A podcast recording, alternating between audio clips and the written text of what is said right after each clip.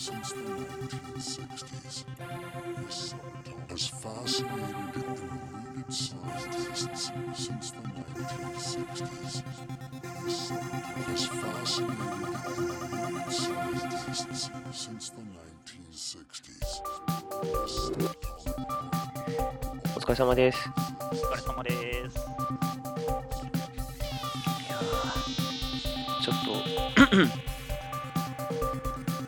少々お待ちください。はい。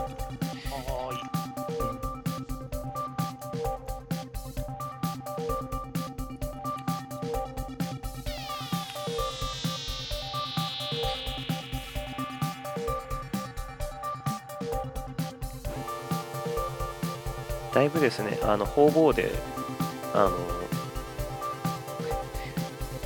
忖度しないとか、口が口を悪くやっていこうっていうあの 話をしまくってきたんで、角を立てなきゃいけないっていう謎の脅迫観念になるほど。丸く収めちゃ逆にしてないと。いや、あの、それがむしろ僕とヒロさんを喋りにくくするんだったら言わなきゃよかったなっていう後悔をちょっとしてます。まあ、まあ、好き勝手やりましょう。まあ好き勝手やりましょう。むとあの、放送コードは守るけど、あの、この後、あの2人とも川崎勢のフォロワーが2、3人減っても文句は言わないっていう、その程度のわ口の悪さでいきましょう。あの、はいジャッジの基準を引くみたいな感覚で。じゃあ始めていきますかね。結構集まってきていただいたんで。こんばんは。はい、毎度おなじみ、流浪の番組フールマンセイです。どうぞよろしくお願いします。あはい、ということで開幕ですね。ーはい、やっと。やっとですね。長かった。本当に。なんですかねなんか、なんでこんなに長く感じたんだろう。オフの出入りが多かったからかな。ああ。で、指導日も早くてとか、終わったのが早くてとかがあったからじゃないですかね。ああ、そういうことですかね。なるほどね。まあ、まあ、だいぶお預けを食らった感覚があります。あと、今季やることが楽しそうっていうのが、なんか例年以上に強いからな気もしますね。そう、わそうですねっていう。そうですね。まあ、ここに関しても、今日は、あの、忖度なしで、あの、思うところを言い続ける回にしたいんですけど、ただ、ケツは決まってるので、はい。あの、す、鋭く、端的に毒を吐いていきましょ はい、ネチネチしないやつで。う。はい。えーっと、で、今回ちょっと、焦点を、えー開幕戦に当てます。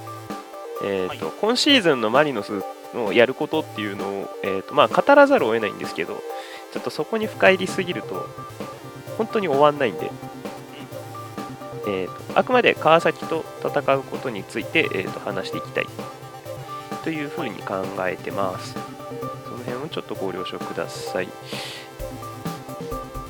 で、えーっと、早速いきましょう。はい。えーテーマですけれど、お品書きをちょっとテキストで画像を用意してる時間が実はなくて言います。こんな感じで、えーと、はい。まあ、よくあるプレビューというか、の章立てに近いんですが、まず最初にちょっと自分たちの話をしましょうと。で、まあ、語り尽くされた感はあるんですけど、まあ、ゼロックスの話もちょっと、実は多分僕とヒロさんはそんなに公にゼロックスの感想を語ったこと、ああ、でもヒロさんはあれか、L2 さんとキャスやってましたもんね。ああ、そうですね、喋りながら。まあ、改めて今日見直したりもしたんで、そこで分かったこととかも含めて話せればなと思ってます。なるほど。僕は見直しはできなかったんで、ぼんやりした感覚で喋ります。いえ、全然全然。で、あとは、最後に、まあ、まとめとして、で、えっ、と、2人とも、えっ、と、予想スタメンをちょっと考えてきてて、でもこういう感じでなるんじゃないのっていうところを、えっ、と、喋っていけたらなと思います。で、まあこの3つで、大体、あの、いただいた質問が包含できそうなんで、まあ質問には適宜答えていこうと、はい。はい、やっていこうと思います。はい。川崎の人はいるぞ。出てけいや、聞いていただいて全然いいんですけどね。まあまあまあまあ。言って、言ってもそうそうそう。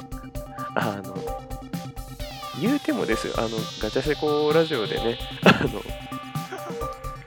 とんでもない予想の仕方をした人と、そと、あの、ガチャさんのブログしか読まずに予想しに行った た人のコンビですから、as fascinating 別に結果大体似てましたから。since the 確かに。ちょっと話脱線するんですけど、ヒロさん、あれ、どんぐらいかけてやったんですか？なんか、あの、ちょっと前段を説明しましょう。聞いてない人も多分多くいると思うんで。あの、昨日ガチャセコラジオという、まあ、ガチャさんとセコさんっていうね、あの、J リーグサポーターの中でも屈指の、あの、ツイキャスマスターがお送りする人気番組に僕ら2人が出たんですね。で、えー、と題材が、まあ、J1 順位予想キャストだったんで、えー、と僕はそのガチャさんって方がすごいいろんなチーム見てらしてでブログを書いてるんでそのブログを全部鵜呑みにして まあ、まあ、あとは選手名鑑の好きな女優欄とかをちょっと鵜呑みにして で、えー、と順位を決めましたと。で片やヒロさんがの気の気合の入り方がガチでして えと日程を全部見直し見てで、えー、と各試合の、えー、と勝敗を予想しで途中途中で起こる監督解任等々のイベントを想定した上で勝ち点を考えた結果こうなりましたっていう。はい。これでも雑にやったから前節やってもどのくらいだろう ?6 時間かかったかどうかぐらい5、6時間多分ですけど、あんまかかってないですけど、すげえ。仕事終わった後とかに3日ぐらいに分けてなんかやったような記憶がありますね。本当に対策 対策会議みたいなことを。そうっすか。あれはえげつなかったですね。ちょっと。その前のねなったから適当にやったっていう。うんまあいやでも適当適当のあり方がちょっと、まあ、水準が違うなって感じしましたね。広島大体この辺かなとか言いながらこうやってた僕とはわけが違う。結局広島も収束しましたからね。収束しましたね。もう一人ねあの浦和サポーターの黒さんって方がねあのあの歴代 5, 5年間の順位を並べてあの失点数が一番関与していることがが分かったとかそういうベースを弾いてでまたいろいろと本気でやってらしたんですけど、まあ、黒さんもヒロさんも僕僕適当中の適当の僕も、えー、と広島は大体注意っていう。うん、全てそこに修練するんだなっていう話をしてました。まあねそんなまあまあのあったま まあまあアップもできたところで。早速じゃあえー、っと自分たちについてちょっと語っていきましょうと,、えー、っとマリノスについてですね。はい。マリノスについて。えー、っとまず怪我人のおさらいをちょっと。まあ僕らの目にに触れられるレベルでもういろんなね、スポーツ新聞が書いてるんで、うん。あの特に秘匿事項でもないんだなっていううん。気がします。で、おさらいしていくと、えーっと、マルコス・ジュニョールは全体練習に戻ったっぽい。なんがか、えーシュート練習を居残りでしてたとかいうのもうん、やめろ見てたぐらいでした。でただ膝に若干包帯が見える。ぐらいで、えーっと、確実にアウトっぽいのがエウベルと木田だと。はい。エウベルはアウトだと。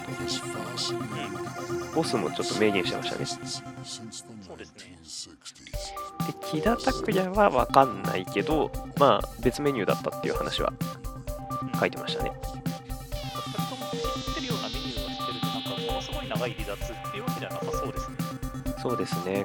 まあ、ちょっと癖にならないといいかなぐらい。感じで、この3人、えっ、と、マルコスはもしかしたら出れるかも。まあ、出るでしょう。みたいな多。分ボスなら使う気がします。うん。そうですね。なので、まあ、じ実質2人。ただ、この2人もなかなか目玉な2人ですよね。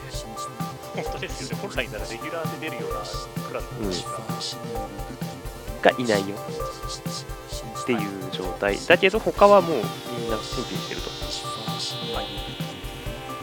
まあ、キャンプの怪我人続出っていうところよりかは、まあ、無事だったのかな。なんかセレッソとかだと、タメだとドリーミーが2人して、3週間、4週間アウトとかになってましたよね。うん。それに比べたらまだうちらはいい方なのかもしれない。っていう怪我人のおさらいと、えー、ともうこれもほぼほぼ公然の秘密になってますけど、フォーメーションが変わりそうです。はい。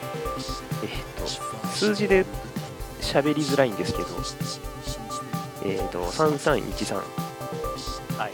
だよと、はい、4さん。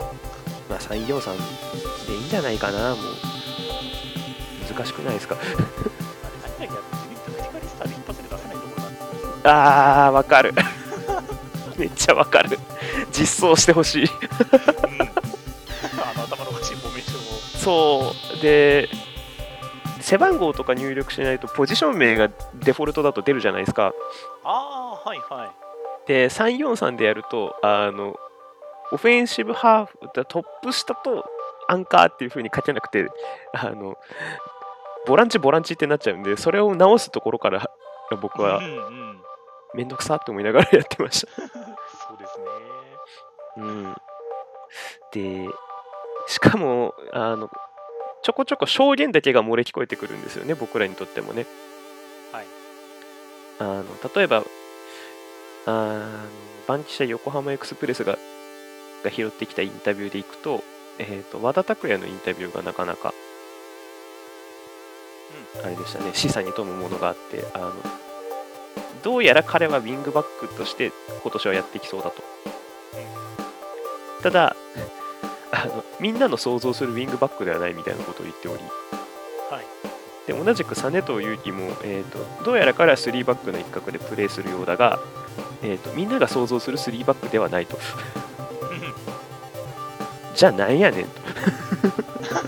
このシステムなんだって。そうそうそう。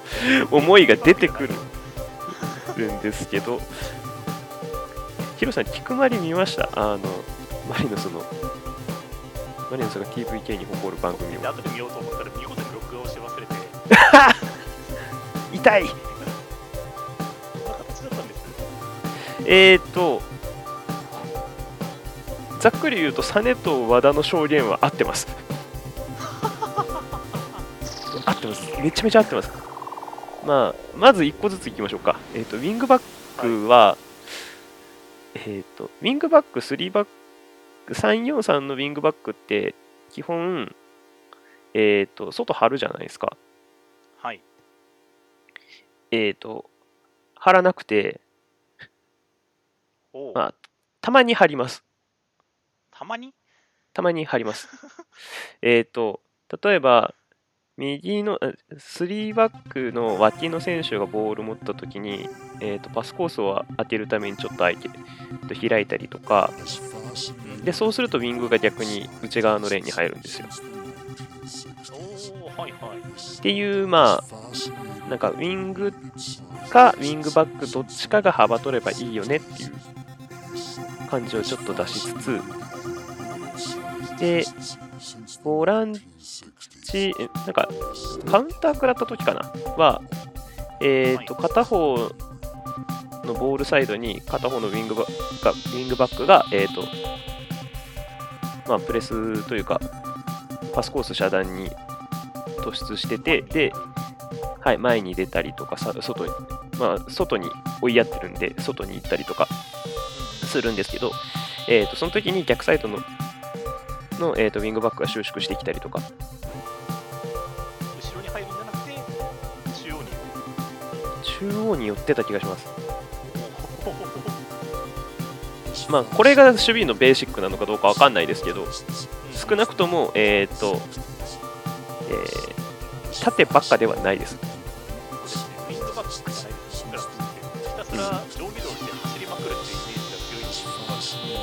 そう。そうそう。まマリノスサポーター的にわかわかりやすいところで言うと、高野亮のイメージですね。はいはいはい、そうですね。けど、どうやらそうじゃないぞと。で、まあ、そうすると和田拓也っていう戦人選がすごくしっくりくるんですよね。内側でもプレーできるっていうか、もともとっていうか、去年ほぼほぼ彼、ボランチでしかプレーしてないんで、そこを入れてきたのはなかなか面白いなと。で、えー、と3バックにあらずって言ったのは、はいえー、とこれは映像ではか、あ、そっか、真ん中がどうなるかは分かんないです。あの真ん中多分動くと思うんですけど、コアリベロ的に。はい、あの、キーパーとと両脇センターバックプラス、えーっと、真ん中ののセンターバックとか、まあ、アンカーとしてのボールの受けも多分やると思います。これはあの映像には出てないというか、僕は見てないです。けど、想定されるでしょうと。はいなぜなら去年やったから。はい。で、真ん中を畑中慎之介が務めてるらしいんですね。はい、チアゴではなく、はい。っていうことは、まあまあ、そういう、こう、なんて言うんでしょうね。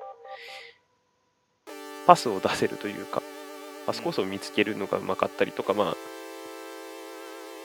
技術に長けた選手が必要だっていうことで。で、えっ、と、脇がですね、両脇が、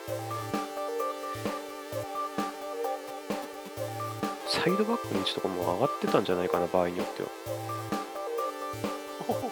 なんで、えー、と松原健がそこまで普通に出張ってたりしましたね。まあ、これわかんないです。左のチアゴがやってたかどうか。なんで、端的に言うとすげえいろいろみんな動き回ります。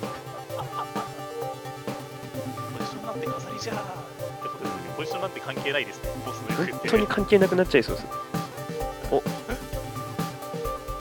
ロット調査員が垂れ込みをくれましたよ。しんちゃんがフォアリベロしてたと。敵陣ハーフスペースで受けてターンして、バックドアのスルーパス出して得点を演出してた。これ見てない。何そのトップ下。え、何？本当にトップ下になっちゃったの？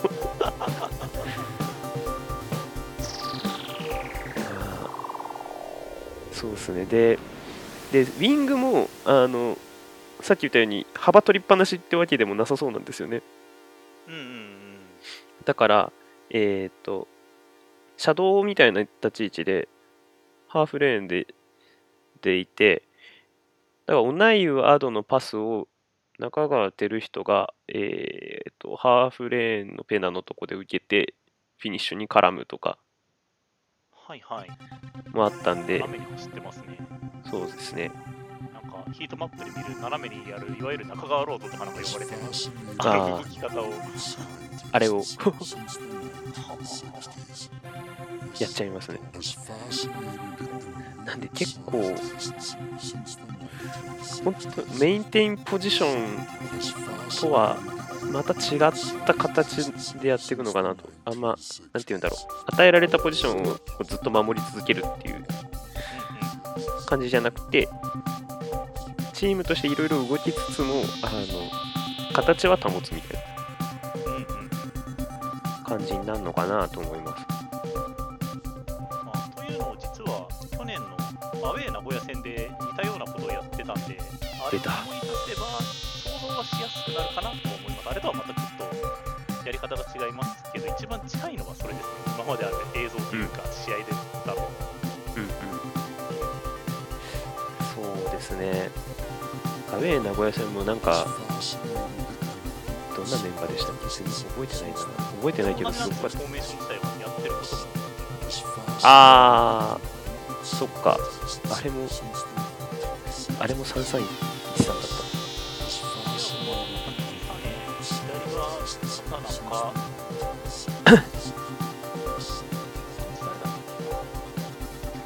今から左高野かなそうですね。中に入るじゃんみたいな試合だったんでそうそう高野があの不用意に縦パスを入れてボスにめっちゃ怒られてるっていうのはめっちゃ覚えてますあボランチ木田か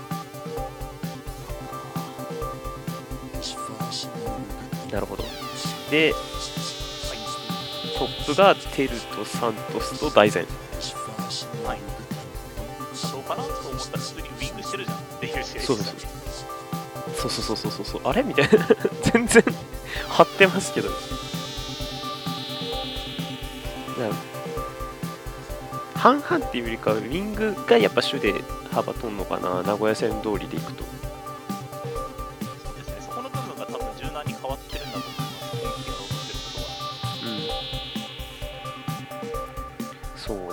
チライン踏んでる人は確かに多くのケースでいたんですよねそれがウィングバックかウィングかは別としてうんうんうんそこは厳密に指摘されてたような気がします。LINE ライブの、LINE ライブもね、あの、ちょっとだけ見せてくれるんですよ。あそうなんです開始5分ぐらい。で、それで見たときは、文ちゃんは張ってて、ウィングバックの文ちゃんは張ってて、えーっと、左ウィング誰だったかな、あの時。南くんかなカバちゃんかな。で、えーっと、トップがオーナーで、右に水沼宏太がいて、で水沼宏太内側に、あ、違う、水沼宏太が張ってて、和田和田拓也が内側にいるっていう、なんか、あのアシンメトリーなんですよね。はいかもやってました。さあ、これで川崎勢がこれを聞いてた時に混乱をきたすであろう。誰がどこにいるんだっていうそうですね。っていう感じで、なかなか面白いことをうちはやりそうですと。はい意外と、外とこう、我々、あまり気配りを見れてなかったっていうのはちょっと痛恨だったかもしれないです。情報をくれるそうですよね。なんか、ツイッターでよく流れてくるんで、お？みたいな。あとはそうだな。トピックでいくと、えっ、と、左ウィング誰やるんだ問題はちょっとありまして、はいえーっと、そこでですね、前田大然かなっていう話をが、まあ、去年の実績を考えるとあるんですけど、はい。どうやら前田大然はそこじゃないらしいと。うんうん。センターフォワードらしいと。で、左ウィングに抜擢されてるのが、えーっとね、樺山と、はい。あと誰だっけ、高野も入ってたかな？まあ、少なくとも今一番、一番というか、キャンプで えと目覚ましい功績を残したのは、あ 1960s. の、樺山だと。はいあ、あと南。うんうん二人とも右利きだったはずですけど。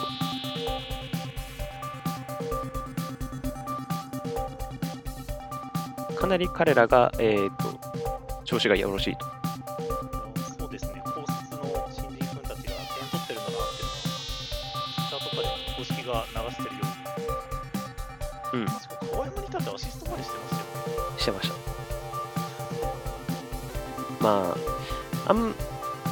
公開されてる練習試合の相手って J1 のチームがいないんですよね。ああ、そうか。なんなら公開されてなくてもまだやってない。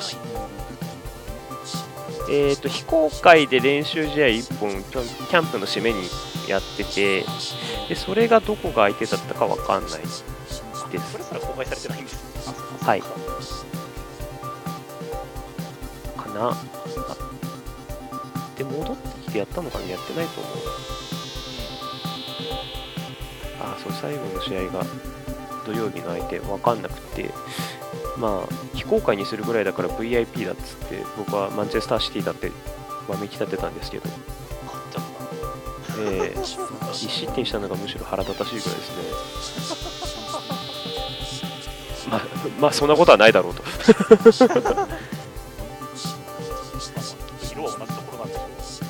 あー。そっちですか。なるほどみたいな。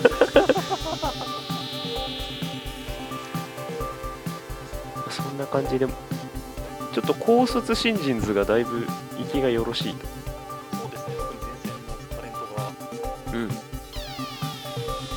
あと意味深な松原健の1号。これは一体何を示唆してるんだろうっていう。僕だと思いたいけど、なんなら右のセンターバックで出た時に点取っちゃったよってのもありそうで怖いんですよね。いや後者だった場合が本当にもうなんかなんだろうなワクワクするし楽しいんだけどあの 一応我々マッチレビューとかをたしなむ身なのでそういう意味でめちゃめちゃ怖いんですよね。書ききれるかなみたいな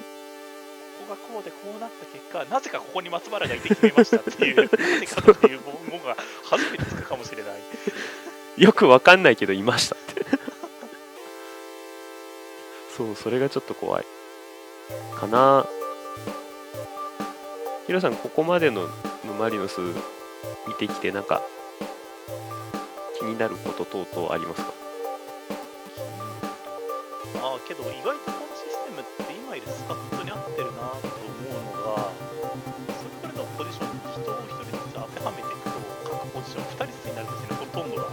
あないんですよ。うんうん。だからなんか突発的に今までもなく、スカットを見てちゃんとボスの配置も考えてるんだなっていうのが伝わってきます。うん。そうですよね。なんか4231ベースだと逆にはまんないんですよね。うん。なんかあれ？みたいな。センターバック多くないとか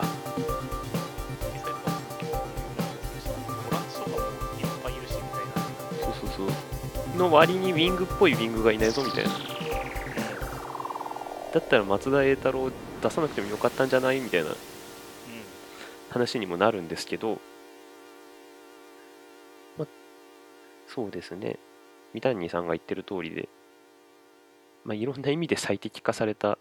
このこのメンバーに2021マリノスメンバーににとって最適化されたシステムなのかもしれないですねこれをやりたいがために人員整理をそうしましたみたいな印象も受けますよね、なんか変に考えちゃうと。岩田智樹はでもこれめちゃくちゃハマりそうな気もするんですよね岩田もあの僕今日ねあの選手名鑑書きましたけどはいはい。あので。はい書かせていただきましたで岩田の動きはなかなか大分でも特殊な例ででサイドバックにも普通に顔出していくし、なんだったらあのペナオクとか取ってるんですよね。うんうん。だから、そういう意味でも意外とストレスフリーなんじゃねえかっていう。なんなら、もっと解放されるのかもしれないですね。ガンちゃんのための。ガンちゃんのための、ガンちゃんの、ガンちゃんによるガンちゃんのためのシステムだった可能性がある。あ、あと、そっか、ロットさんの言う、マルコスの代わり同寸年問題がもしかしたら解決されるかもしれない。そう、このシステムだと、プラスチアゴもそうなんですけど、含めて絶対的なところが全くなくなるんですよね。うん、そうですね。チアゴは分かりやすいですね。4バックのないですし、これウィングじゃないから。ああ、そうですね。で、そうなってくると、ずっともコンビの松原中川コンビが、が解散の浮き目をになるかもしれないし、逆になんか、一列飛ばして出来上がるかもしれないし。うん、うん、何かが。で、そこで動かした後に間にいる人がまた走ってみたいなことがい。いや、なかなか面白い。マルコスの代わりそうか。分かってるようでいて分かってないなこれだと渡辺康太でも同じかなあ小沢さん大丈夫ですよここれ今自分たちの話してるんでまだそうそうそう、自分たちはディスらないんで。うん夢のある話を今してます そうかだからあのシステムのトップ下がどういう動きをするかちょっともう僕はまだピンときてないんですけど。まあ、トップ下っていうのももはや関係がないですよねっていうところで、例えあばウィングバックが開いてウィングが中に行くんなら、その間ぐらいに落ちてくるとか、逆にウィングが開いてウィングバックが絞るんなら、ウィングより前に斜めにランニングするとか、あうんうん。とりあえずひ人がいないところっていうか、2、3歩先にボールが流れてきそうなところに動くっていう役割を多分広範囲でやるんでしょうね、中央3レーンぐらいで。ああそういうことか。だずっとずっと外中外から中へのパスコースをずっと作り続けたりとか。うん。だからぶっちゃけた話機動力があるというかこう走り回ってくれるのであればうんマルコスのようななもう変え難いぐらいのシュートセンスとか。あとなんでそこ見てたんだみたいなパスセンスが必ずしも必要とはされないっていう、あったら嬉しいんですけどね、もちろん。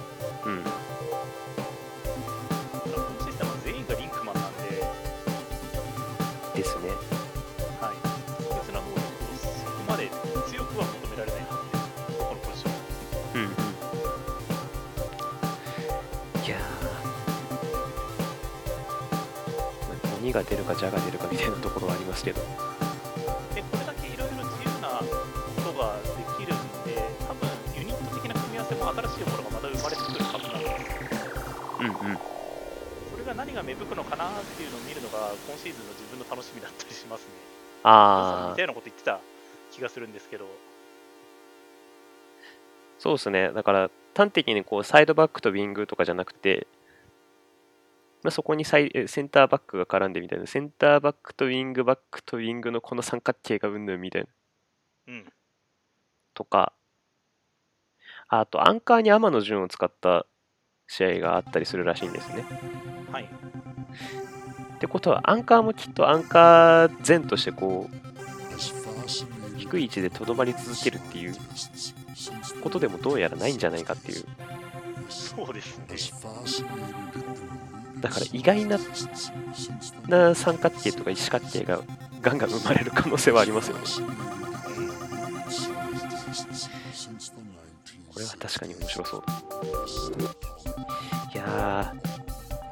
でそれでいてえー、っとちょっと僕というかこれは菊丸でもあんま見れなかったのかもしれないですけどはい、えーっと守備はややえーっとプレスは強度はちょっと落とすと。でセット守備的なこともするよみたいな話をちょこちょこ聞いてますと。うんうん。で、今日ね、あのちょうど、あの、アキラさんとロットさんが、ボスのインタビューをを訳すっていうのをやってたんで、聞いてたんですけど、あ、あえー、っと、ざっくり言うと、あのインテンシティの高いチームは、あの過密日程はやっぱりしんどいっていう、あの、なるほど。そらそうやでっていう。ただまあ、あのボスにとってはいろんな気づきのあったシーズンだったと。で、リバプールが困るのはそりゃそうやでみたいな。はい、うちみたいな、うち見てりゃわかるやろみたいなことをはい、おっしゃっておりまして。で、まあ、5人交代も特に役に立たなかったしなみたいな。はい、はい。ならマイナスだった。うん。給水タイムのことは言わなかったんですけどね。なんか、おおむねぼ僕らというか、まあ、ヒロさんがレビュー、シーズンレビューに書かれてた通りのことを言ってました。あの5人交代とかのレギュレーションは、はいあのハイインテンシティをモットーとするチームにとってはあの足かせで足かせになり逆にあの、まあ特に川崎ですね。はい。川崎みたいにあの、まあ、ゆったり。ここからここからちょっと歯を出していきます。まあ川崎みたいにちょっとちんたらめなね。あのチームにとっちゃ。動かねえし。うんそうそうそう。後から三笘とかね。で 入れるとかね。できてたんでまあいいんじゃねえのと。いう話もちょろちょろ。へみんな大好きマンチェスターシティがあのペップが後になって走るのをあんまり走らなくなったっていうのも、え。うん。それもわかるわけみたいな話をボスがしてました。でそれをその反省を生かしてえーっと俺たちもちょっとプレスは落とそうかうん。適応しようと。このルールに。はいそそんな神経が果たしてこの人にあったのかみたいな 俺たちはサッカーをするだけだ。相手は関係ないと言ってる。そうそうそう 足を止めるなそう口を開けば毎回言う言葉なんで。プレスをちょいとでもサボった瞬間にブチ切れる人だっつうのに マジかって、落ち着いて守備をしようと。だから、まあ、言葉だけ聞くとすごくなんて言うんだろうなあの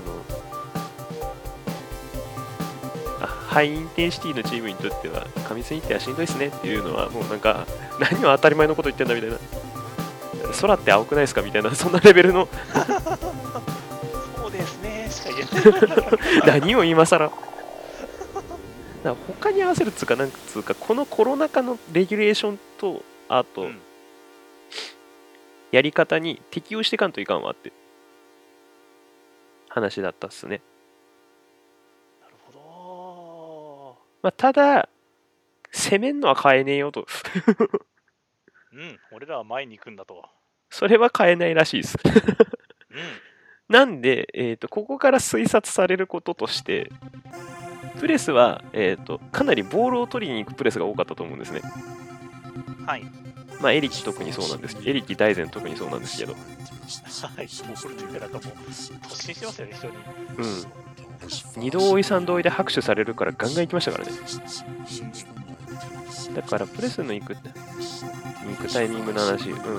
というか限定するって感じですよね。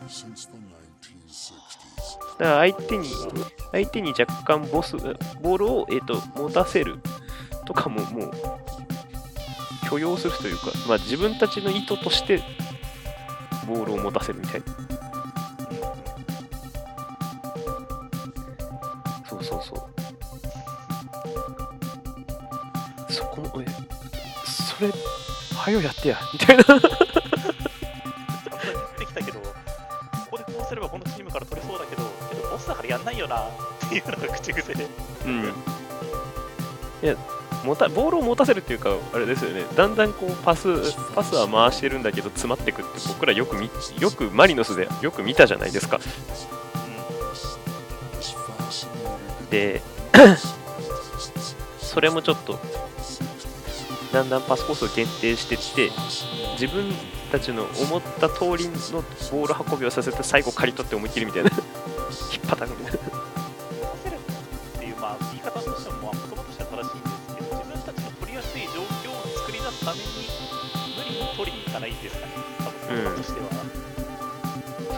で。守備組織の構築っていうのもきっとそういうことなんですよね。あのプレスのかけ方しかり、で、まあ、剥がされた時に、に1回撤退するにしても、もう最終的に攻撃、再攻撃しやすいようにみたいなところを多分重点を置いたんでしょうね。で、ああと、アキラさんが、まあ、翻訳してた張本人ですからね。えーと自分たちの保持も許容しそう、ああ、そうそう、あの、とにかく前に突っ込めじゃなくて、あの、テンポを落とすことも許容しよう。そう考えると、端々の去年は早すぎた縦にみたいなのが出てくるものもありましたよね。そうですね。何を今更って。いや、まあ、エリキとサントスだしなって きっと彼らがいなくなっったからそういうことができるようになったし逆に言えばそうせざるを得ないっていうこともあるかもしれないですねうんうんうん。そうですね。まあ、速攻の切れ味みたいなのはやっぱ落ちますからね。あの2人がいないと。オナユですもんそれはパス出して毎回100%オナイケーっていう状況はやばいじゃないですか、うん、まずい。そして、そして今のオナはそんな感じではない。せっかくキャラ編を頑張ってるところなのに。オナイケおじさんが増えてしまうという現象が。結構この40分の喋りでみんないろいろとこうし思いを抱いたらしく守備で整えた時のオリジナルポジションどうなるんでしょう。これはね蓋を開けて見てみたいです。うん。これが一番気になるかも。自分はオリジナルポジションなんてないと思ってます。おおと言いますと相手に応じて相手に応じて立ち位置を変えるんで、あーだから442で守るとかうそういうんじゃなくて、はいあの例えばパパスコースを切るとかんはい、あれですよね、放射銃。そんそんなに欲しいか、そんなに欲しいか、歯にきの俺話は。それを聞きに来たのにみたいなうん、あと、歯の字がずっと間違ってるんだよな。歯に絹着せぬですからね。ほら、怒られてる。先生に直されてる ただあの見える範囲だと中は締めたいっていう話ですね中央うんうん。で相手に応じて中央を第一に締める守備をするっていうぐらいの大枠しかないと思いますそうですね。だサイドを思いっきり開くかもしんないけど、うんいや、それもないのかな？わかんないっすね、ほんと。これ、守備が一番わかんないかも。うんあの、ハイライトがやっぱ主なんでね。これは蓋を開けてみないとわかんないですね。攻撃しないうん。で、まあ、ちょうどよく、あの、ボールこねくりひん回すチームじゃないですか、相手が。はい。1960s. だって一発でスパーンと攻めるなんてこと100しないですもんうん。まあね。まあ、そこまでのサントスもエリキみ、サントスとかエリキみたいなのも特にいないし、まあ、ちまちまやってくるでしょうと。まあ、そういう相手に対して果たして、えっ、と、新マリノスの守備はどうするのかっていうのはそうです気になるところ。これはちょっと一つのテーマかもしれないですね。はいで、えーと、先行きましょうか。みんな、イエーと言われるのでうん、ちょっと、ご所望されてるんでね、行きましょうか。ネックスじゃまだそんなにいうかなんかそんな喧嘩の態度にはならないんでそうなんですよね。なんだろうな、あの、蓄積されたも思いはありますよ。畜生みたいな、公認交代って給水のおかげやろみたいな。蓄積された思いありますよ。けど、ゼロックス、ちょっと、せっかくならヒロさんに長尺喋ってもらおう。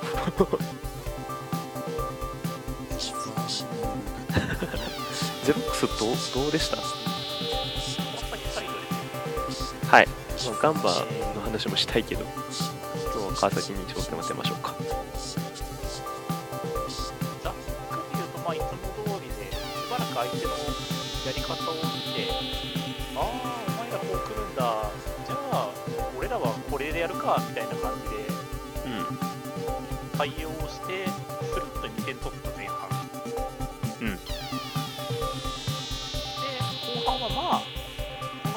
だから体がそんなに出来上がってないんで持たなかったんですよね。前半でやってたことが、でそうするとガンバにがボールを持ち始めたんでそこで苦しくなった。うん。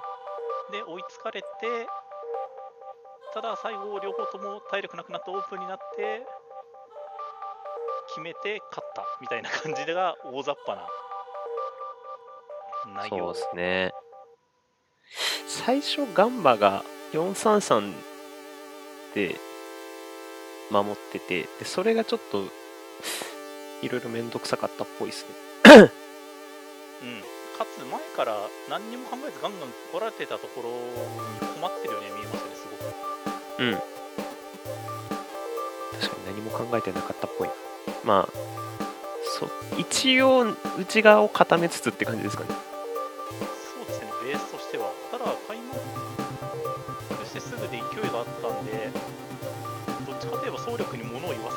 せてっていう印象が強かったですね。最初の5分10分は。確かに。でただそれが多分一番困ってました彼らは。うん。つまり我々が一回やめようかって言ってるものが一番もしかしたら困るかもしれんと。あのまあこの後話そうかと思ったんですけどそれをやってほしいです。まあ。その後10分してからセット締めに切り替わったんですよガンバが。そうですね。あのガンガン行ってたは言ってたんですけどちょっとボールを下げた時に前だけが突出して食いついててでファーストプレッシャーラインっていうかフォワードと,、えー、とミッドのラインの間がちょっと空き気味になってそこを突かれることが散見され始めさすがにやべえなっていうことでセットになりましたね、うんうん。でそこからはもうああこれ俺ら知ってるこれこれこれこれはいはいみたいな感じでやり出したのが川崎。なんですよね。そうですね。性的に守り続けるとと隙間を使う人たちがいっぱいいますからね。うん。家長とか特にね。いやマジボランチみたいなとこいましたからねあの人中央締められてアンカーがマークされてる時に彼らやることってあのインサイドハーフの2人を下げるとか家長が下がってきて後ろに人数かけた上で外切ってる人にどっちを基準にすればいいか迷わせてサイドバックを開けるってことをしてると。思いますうん。これって別に新しいホテルも何でもなくてずっと去年から彼らが持ってることでうん。ステップオンの時にブンさんがコメントしたんですけどガンマのやり方は川崎の引き出しにあるものだったよね対応できたよねっていうコメントがあったんですけどまさにその通りだなと。うん。そうですね。引き出しにいないえ引き出しになかったのがあのガツガツプレス、そうだな。だそれがちょっと出落ちで終わっちゃったのがちょっと申し訳ないところが ありますよねね引いて守る時間帯はできるんでうん、うん、使い方をどうするかっていうのはあるし若干ガンバガンバの話っぽくなったけどまあ。そうっすね。川崎うん。確かにな。433でタッチ尽くしてこうゾーナルに守ろうとするとねいっぱいいますからね。あとそうだ。何個かかこれいろんな人に話を聞きたくてずっと質問として持ってたんですけどはいシミッチどうすか？これはいろんな意見をですよねうん。なんだろうな、相手の様子見て自分がどこにいればいいかも考えて、どこに出せば相手が食いついてくるのかって、そうそしてパスを散らして相手を打ちてっていうのは、ガンマのやり方を打開する上です。ごく貢献してたと思います。うん。なんかあえて低すぎるポジションとかをとって捕まりにくくしたりしてたのが多分2点目かな。1点目か2点目の起点がそそこだった気がするんですよね。違うかな。さっきの1点目かな感じだったような気が。だ結局ああやっぱアンカーを包んだみたいなうん。だからそこはもう様式美なんでしょうねそうですね。で、そっか、後で言おうと思ったんですけど、プレスのルールもあったりして、川崎手を捕まえやすかったっていうのも、はい、あるんですけど、基本的にボールホルダーに対して、うんまず左右を塞ぐように走って横埋めて、後ろ向いて3方向から囲んでバックパスさせようっていう守備をずっとやってたんですよ。あー確かにそうかもしれないどこのポジションにもかかわらず。陣形で表現するのはできないけどパスコースを切るっていうそうですね、一人一人に対して、もう明確に3方向消そうっていうので、めちゃめちゃ走ってたんですよ。特に中盤が、ウィング全然動かないんで、あそこ。うん。まあだって王様とねあの人寝癖の人でしょ？あでもさ、いや、はい。で あの苔みたいな感じで書く人でしょ？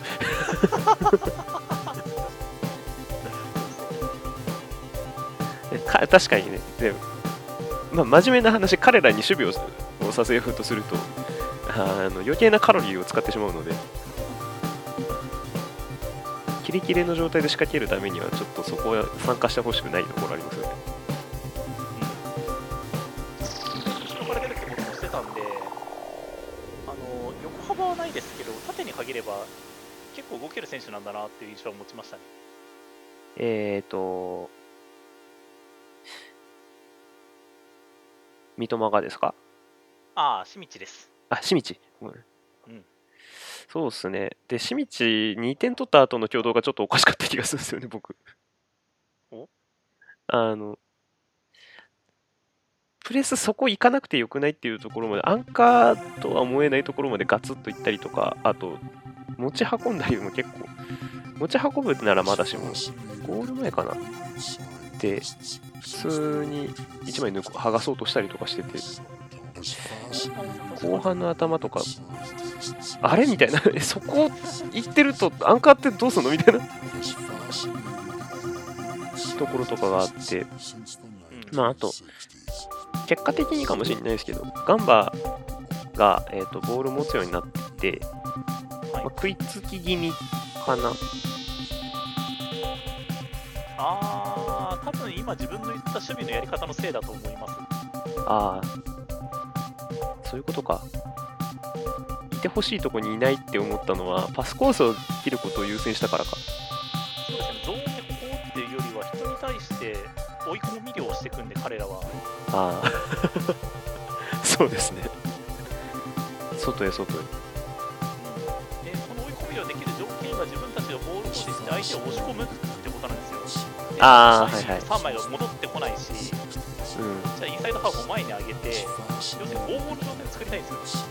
極端に言えば。うん。まあ、普通のサービス大前提。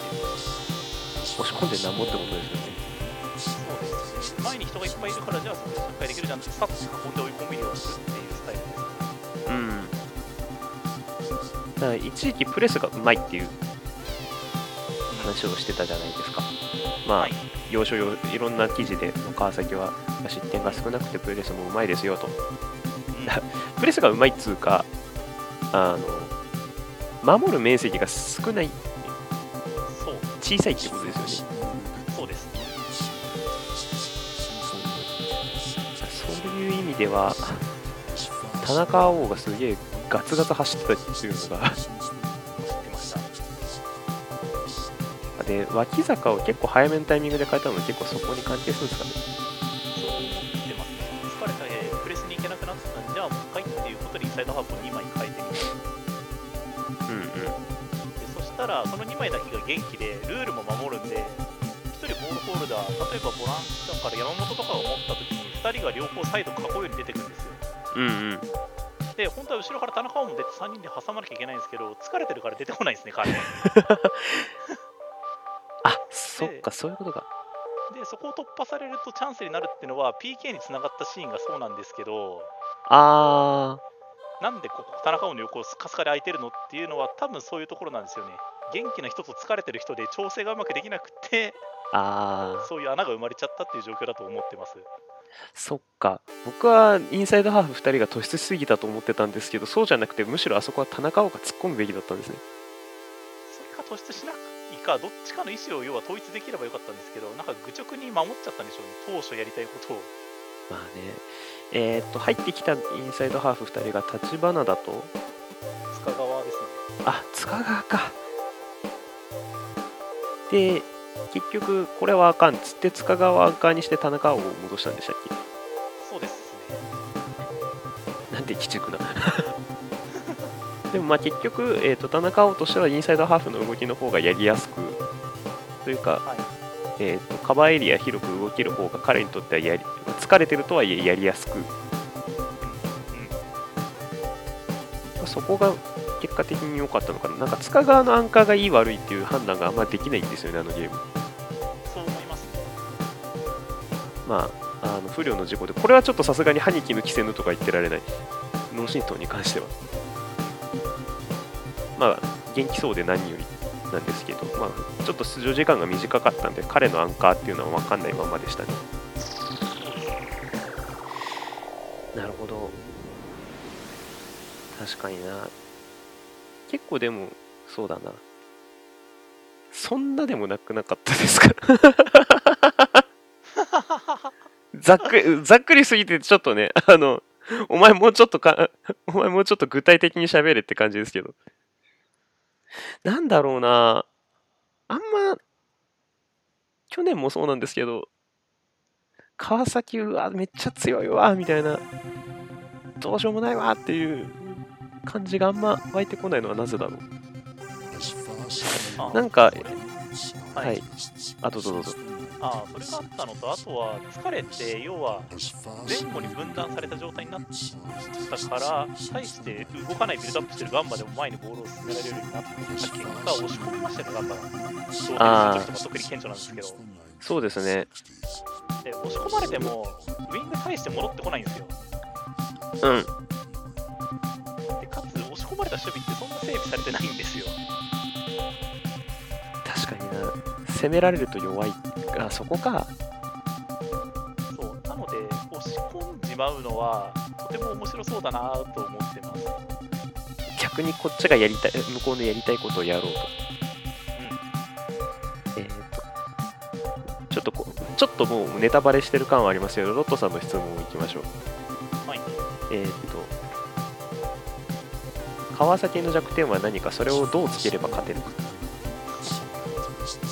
ざっくりですね。だから、まあ、やっぱりさっき言ったそして L2 さんも言ってるあの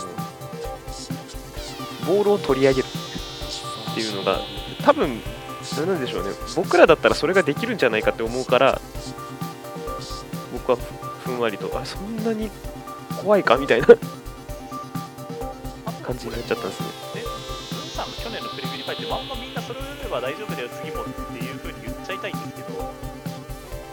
探しますリンク貼ります相手だって貼りますよ、今すぐに。お相相手が、要は、経験しなかったことをさせると多分脆いんですよ。as あ要するに引き出しにないことをさせないっていうことなんですけど、ーでそれが、まあ、突出したプレスだったりあのあんまりやってこなかった押し込まれるっていう環境はい。はい。らそうなってくると逆説的にでプレスはあんまどこまで頑張るかっていうのが意思統一がちょっと難しいところがある。今だったら。あるだろうから。どっちかっていうとやっぱ、えーと取り上げる方が現実味があるってことですよね。はい。取り上げ続けるためにどうするかっていうところがすごくキーポイントになりそうですね。うん。で、もう一個が、文さんもこれが書いてたのが、前線にいっぱい人を残したらどうなるんだろうねって攻められてる時に、あーガンバ一回それやろうとしましたね。てか、自動的にそうなってますよね。チャオガウベスとレアンドロ・ペレイラと、えー、っと、パトリックが守備をサボってたんで、いやというかあの人員に戻ってこいはさすがにないなって思いましたよ。攻め残りでしょうって思って。これ3人残ってるところにポカーンってボール蹴ると、4バックでそれ対応するのはなんかすごいしんどそうでしたね。うん。まああれはうちはちょっとしやれそうにないしあとむしろガンバとしてもその攻め方はなんか本意ではない感じしましたけどねまあまあ、けど川崎対策ならうちもできればやっちゃいたいっすね。人を残して、スパーンって長いボール使って縦に早くパパッと攻めるっていうのは。うんいずれにせよなんていうか間延びさせたいっていうところはちょっとありますよねあのはい。さっきも言ったように守備の、えー、と面積を狭くするっていうことが彼らのの効率化のキーポイントだと思うので、まあ、それをさせないっていう意味で間延びさせる手段もちょっと。いやーってなるとあー前田大然ね。まあ、後半からでもいいんですけど、そうですね。後半とんでもなく速いのに突っ込むと面白そうですね。まあ、乗ってるとかもして、相手を走らせたいですね、うちでやるときは、要は。走らせればうちのゲームなんで。うんまああとアンカーやってくってことになってくると基本的にやっぱ脇が空きますよね 特に川崎の場合は、インテリオールが最初から前に貼って5枚作るんで、顕著ですね。うんあの2019年ののうちが勝ったゲームあるじゃないですかあのトトロキではい。あれの時にに松原健が浮いてた箇所とかあと攻められた後にエリキが下がってきてでそのままドリブルを開始したたところとかってあのウィングと,、えー、と3センターの間とかあとインテリオールが上がったその後ろとかって結構ガンバ戦でも空いてた気がするんですよね入ってますね。だかそこは意外と突きどころなのかもしれない。ずーっとさすがに90分間あの、あ、川崎がついてるわけじゃないですよ。川崎がついてるわけじゃなくて、うちもまだあの新システムですから。川崎がついてるわけじゃないけど、うん。けど、けど、あの、ボール保保持っていうか、押し込まれるタイミングもきっと出てくると思うんで、まあ、その時は、その裏をずっと狙い続けようっていう。でいいと思いますよ。あの、去年退場しちゃった時に、あー、あれは惜しかった。あれもカウンターでバンバン攻めてたんで、あれなことをしてもいいんだと思います。そうですね。だから、うのゼロで逃げ切ろうだなんていう甘い考えは捨てろと。うん。なんなら走らせるためには攻めらせ攻めらせていてもいいですよ、全然カウンターバンバン受けても。できれば長い距離走らせたいウィングとかを。うん。そうですね。で、サイドバックが、まあ、これ多分、後の予想スタメンの話にもつながると思うんですけど、サイドバック旗手だったじゃないですか。はい。なんか、僕はあんまりこう、彼はサイドバックとして今後生きていくって感じはあんましなかったんですけど、はい。まあ、もうちょっとハニキーの規制の言い方をすると、そんなにサイドバックうまくねえなって思ったんですよ。まあ、ディフェンダーじゃないですからね。なら前の選手ですからね、もっとフォワードとか。そうですよね。順あれ、順点だったかな順点でウィングとかやってたんじゃなかったっけ？ウィングがつで、車や使わなかったのは、まあ、センターバックの控えでもあるという。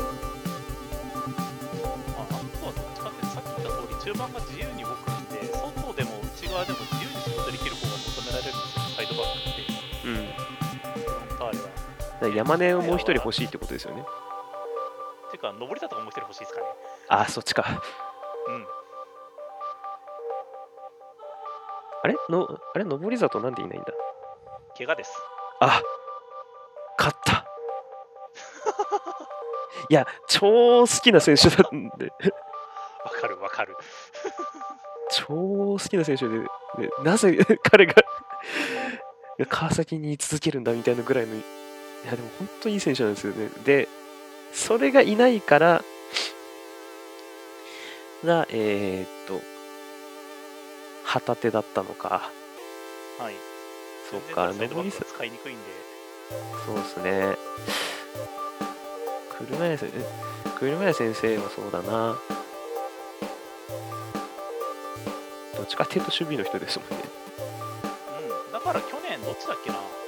あれ、どっちだっけ？うちがホームの時だっけな確か。は車屋だったはずですね、それでも。ああれは受け切るつもりだったんでしょうね、その時は。ー、なるほど。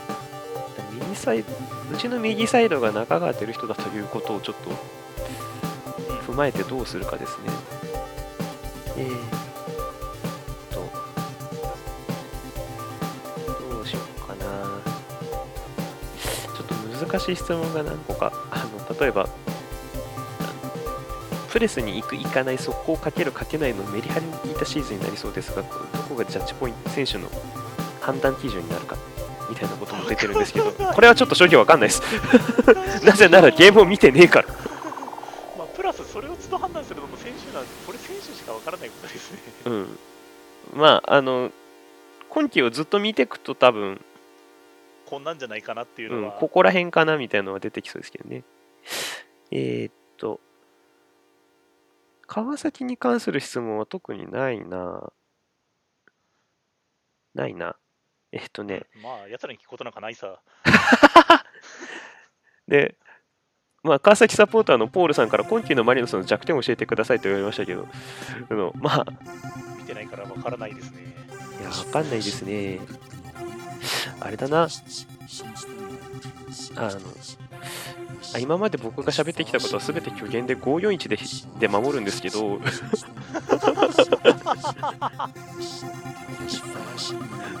ですね。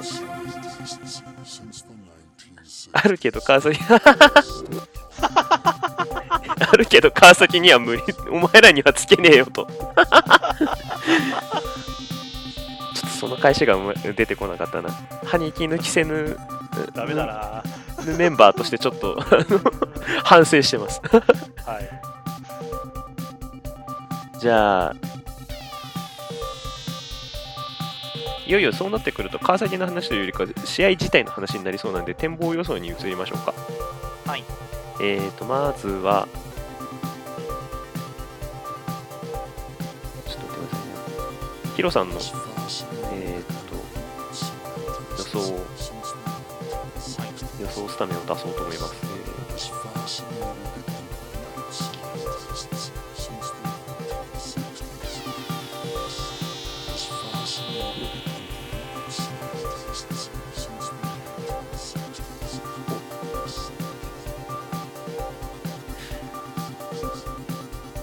これか。あターってあれなんですね。そのまま放送すると拡張子変わるんですね。くそあれそんなの孫ついてんな。えー、じゃあ。これで。出ました文ちゃんが若干聞いてるけど大丈夫。あ、後半から出てる。えーと、まあ、一応、ポッドキャスト化することも考えていくと、えーキーパーがソンリョン、川崎側から、えーと右、えはいバックフォー右から、えー山根、ジェジェウ、谷口、旗手、旗手。はい。で、3センターが、えー、とインサイドハーフ2人が脇坂と田中、アンカーは清道、ここはもう同じですね。うん、同じですね。で、えっ、と、家長、三笘も同じだけど、えワントップがダミアンじゃなくて小林だと。はい。おお。早速僕とちょっと違うところがいくつかあるんで聞いていきましょう。おお、そんなにずれます？はい。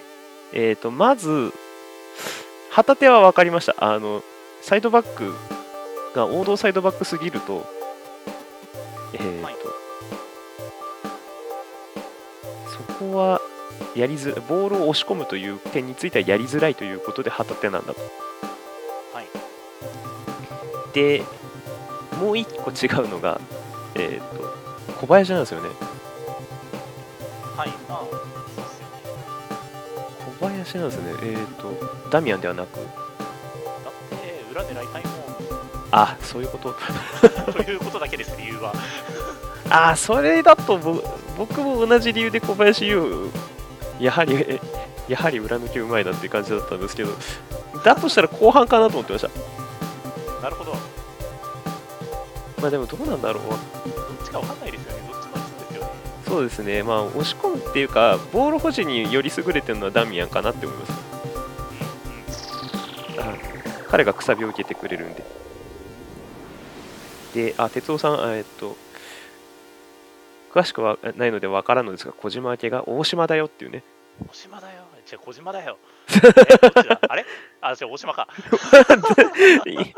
自分でボケて迷子にならないでください怪我だよ怪我だよ。うん。また轟の方から大島亮太を返せっていう話がきが声が聞こえてくることでしょはい。う。なるほどね。だからほとんど、えっ、と、まあ僕も似たような予想でしたけど、えっ、と、ゼロックスと変わらんやろうと。そうですね。やりたいことってのは明確にあるはずなんで、で開幕からいきなりそれをねじ曲げることはしないだろうと。そうですね。もうちょっと前からプレスして取りたいっていう話はいろんな媒体で言ってましたけど、うん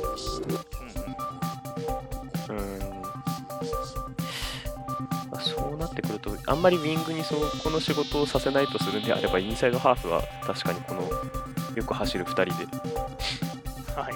行きたいんでしょうね。田中碧は、今日もそう、じゃあ次も走行距離すごいんだろうな。さて、じゃあうち、行きましょうか。うちはね、逆にほぼ同じかもしれない。はい、えー、っと、高岡がキーパーですと。えー、っと、これは後で喋ろう。えー、3バック右から、えー、と岩田、畑中、チアゴ。で、えー、っと、アンカー、えー、木田さんがいない中でアンカーを務めるのが扇原だと。えーウィングバックと一応4度こは右小池、左ティーラトン。で、トップ下はマルコス。スリートップが右から中川、オナイウ、そして樺山の高卒スタメンがあると。はい。そうですね、まあ、ちょこちょこ、ここも2個違いぐらいです。まず、あそことあそこです。そうですね、ちょっとよく聞かれるんで、でついでににガチャセコでも答えましたけど、あのキーパー高岡なんですねっていう話はよく言われますね。あ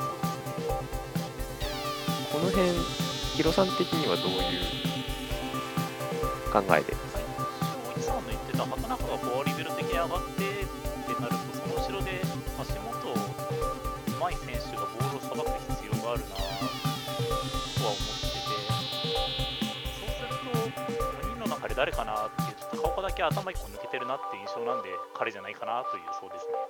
そうですね、なんか似た、僕も似たようなところがあって、あと、マンツーではめられたりとかすると、まあしてこないと思うけど、川崎は。うんうん。で、ミドルパスとかでウィングバックが外開いてるところに届けるとか、うんうん。そういう小にくいことをしてくるとなると、なかなか技量が試されるところがあると思うんですね。はい。で、それができるとしたら、まあ、オビちゃんのフィードも魅力っちゃ魅力だが、うん高岡、梶川の2人かっていう。感じがしますと。うんででまあ、いそこで2人で比べてみると、高岡に一律の長がありそうであると。うん。で、まあ、だからこそ川崎戦で前回の川崎戦で使ってますしと。はい。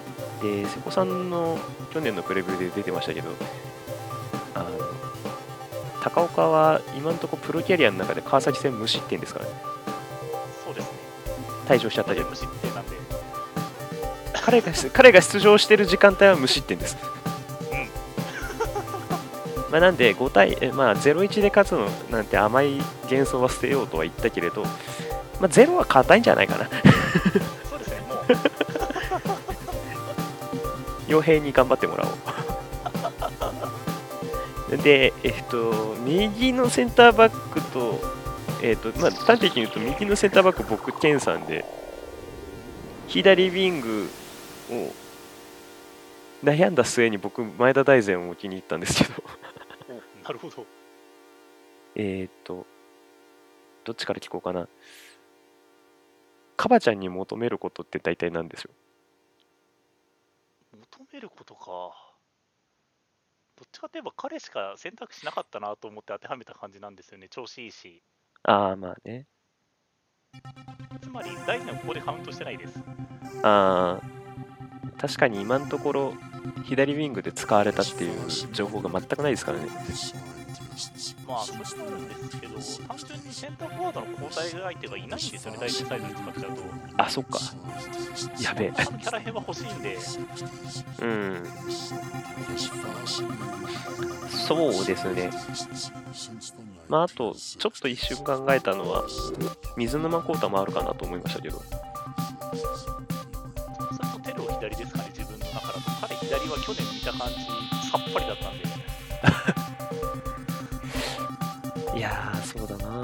な442の左はハマるのにな。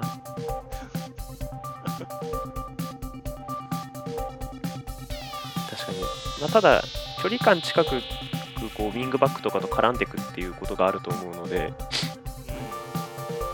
どっちかっていうと水沼コータの、えーとスペース作る動きとか、まあ、効いてきそうですね。そうですね。ただ調子を優先するんだったらカバちゃんの起用もあり得ると。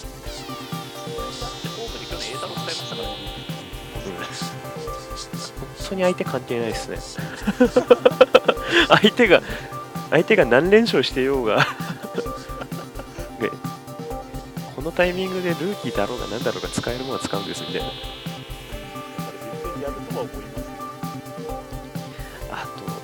そうだな。ポイントになりそうなのもう一つはあれですかね。岩田なのか松原なのかっていう。そ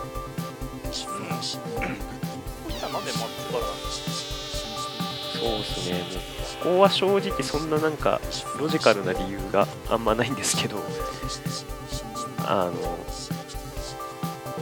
比較的こう、なんだろう、ポジションチェンジにそもそも慣れてるっていうのが、マリもそのポジションチェンジに慣れてる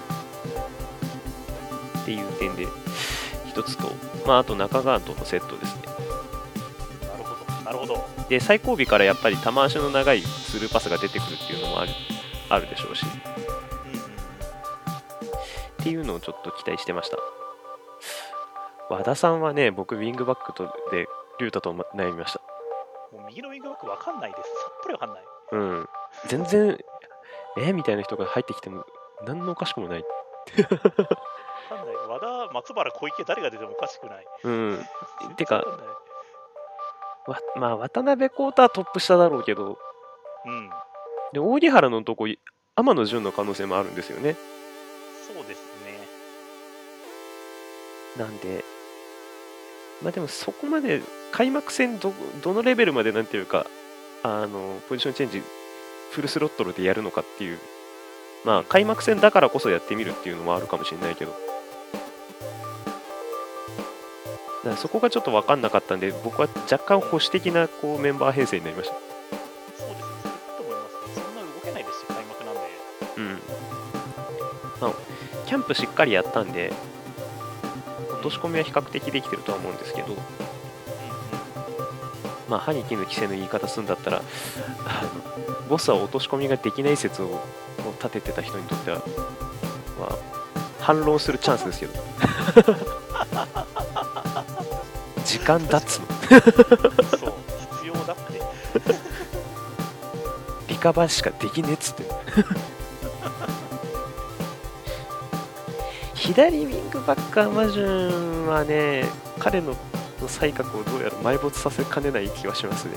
ちょっとあんま外張ってほしくないです。スピードが多分足りないと思います、単純に。うん。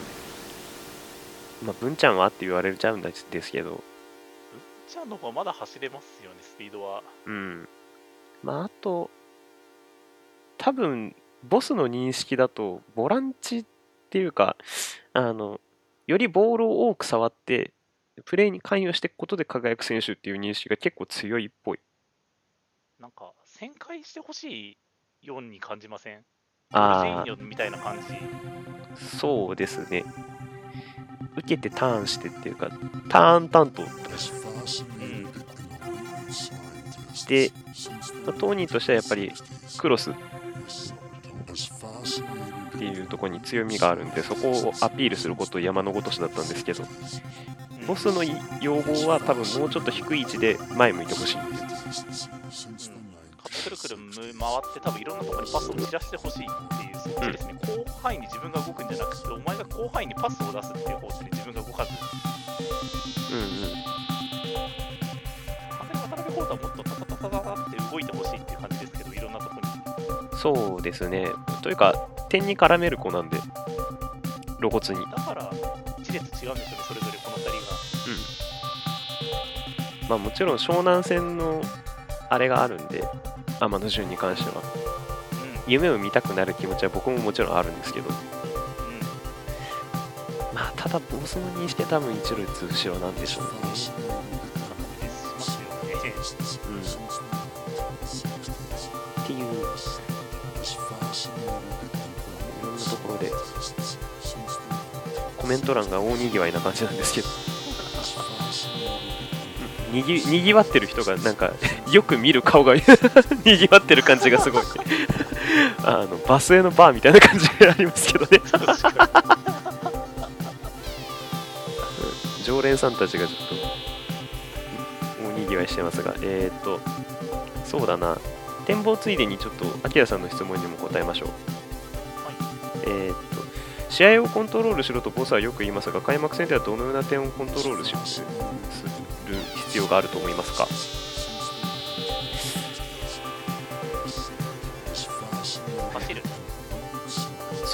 とですか？はい。走らせ自分たちも走る。あが試合をコントロールすることだと自分たち本位に利用したいってことなんでああ。あ僕はもうだいぶポゼッション毒に侵されてる子なので。押し込みたいしあとガチャセコで高らかに宣言したんですけどスプリント減ると思うんですよね今シーズン。あの要は思いっきりハイライン上げてってでわやべえって言ってこう後ろ向きのスプリントをなるべく減らしたいっていうのとあとプレスガツガツのためののスプリントは、えっ、と全部 全シチュエーションでやるってわけじゃないだろうから。でそうなってくるとまあ細かくパスをつないでって、えーと自分たちが望ましい陣形にするっていうを整えるっていうところが必要だと思うんで、まあ、そういう意味でも陣形じとパスかな。パスの長短かな、まうんう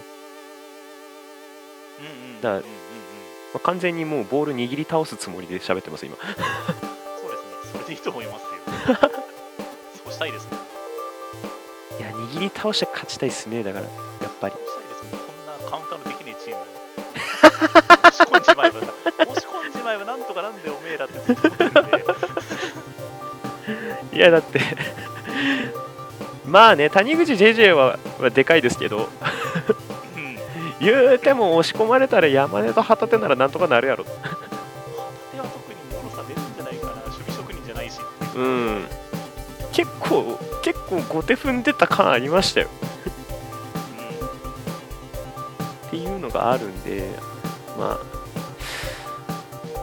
そうですねちょっとね家の中のこのあの特権階級感もちょっと僕に僕にとって鼻につくので。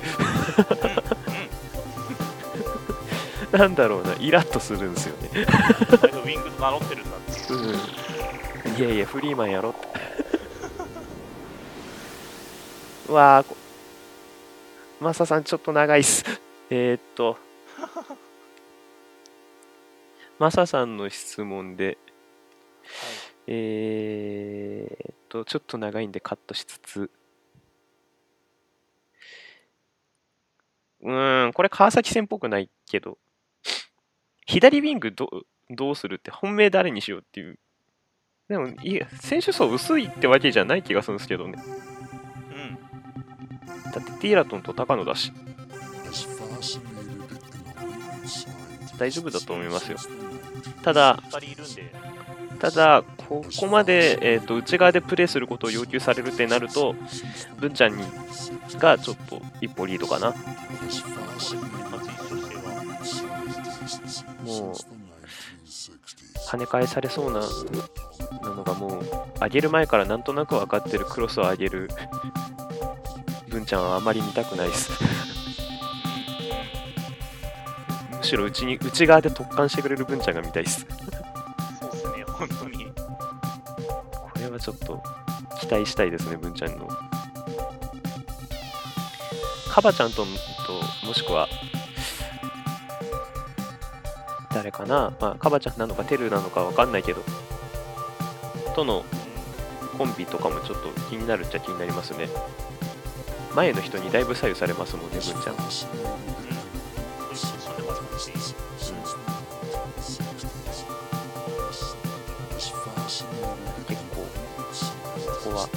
ウィングバックやっぱ2人ともキーになりそうですね。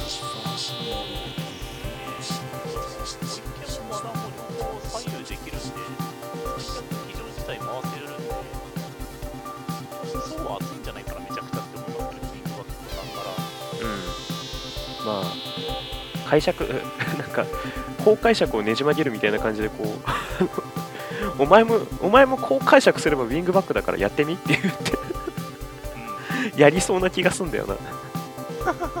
なんかいきなり誰かコンバートしたりするかもしれない。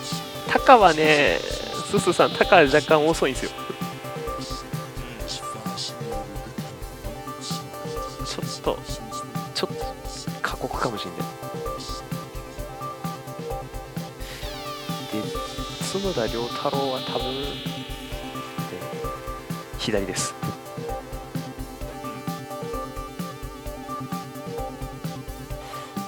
チアゴとと角田の争いになるかもしれないしそこはまたダメだ川崎戦から外れるからあんま言わないけど確かに。はい。ってことで、一応ちょっと、一通り触れてきて、だいぶ、はいあんまり口は口悪くすることはなかなかできなかったんですけど、ちょっと、ちょっとご期待に添えたかどうかわからない。ただ、あの、最後に、えっ、と、モンパンさんが、あの、いい感じの、いい感じのディスをまとわせてくれそうなやつをやってたんで、これで締めにしましょう。はい。えっ、と、忖度なしで教えお答えください。何点取って勝つかと。浦和が6でしょ。あ、そこ基準？そこ基準なんです。まあちょっとそうだな。13対0。な、何札幌戦を超えるってこと？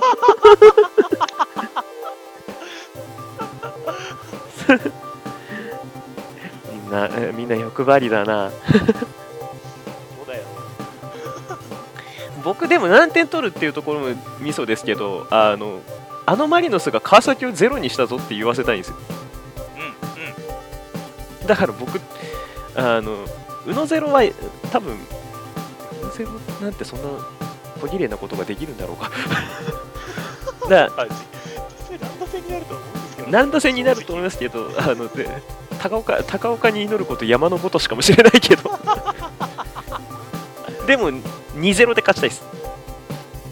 ゼロで勝ちたいです。ゼロなら3ゼロがいいな。ああ、なんかキリがいいからですけど。キリがいいから。そうですね、轟でゼロで勝ったことない気がすんだよな。てか、轟でほぼ勝ってないからな。うん。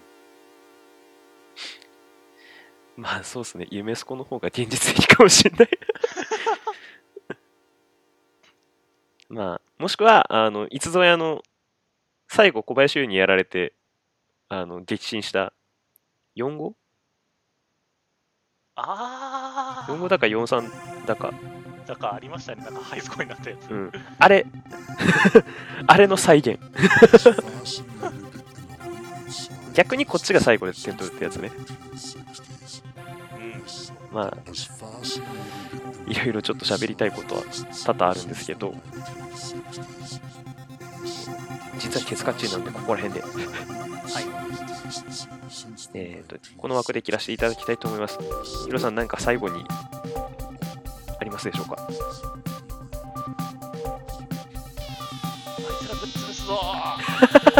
川崎をぶっ壊すーあ、そういうことか。考えたけどあんまり出なかった。はい、ということで、えっ、と、一応、あの、一応、最後にちょっとだけヘイトを足したところで、こ今日はここまでとさせていただきたいと思います。楽しみですね、開幕戦。はい。じゃあ、えっ、と、皆さん、それまでどうぞお元気で。ということで、えー今日のお相手は、まあヒロさんとおいちでした。ありがとうございました。ありがとうございました。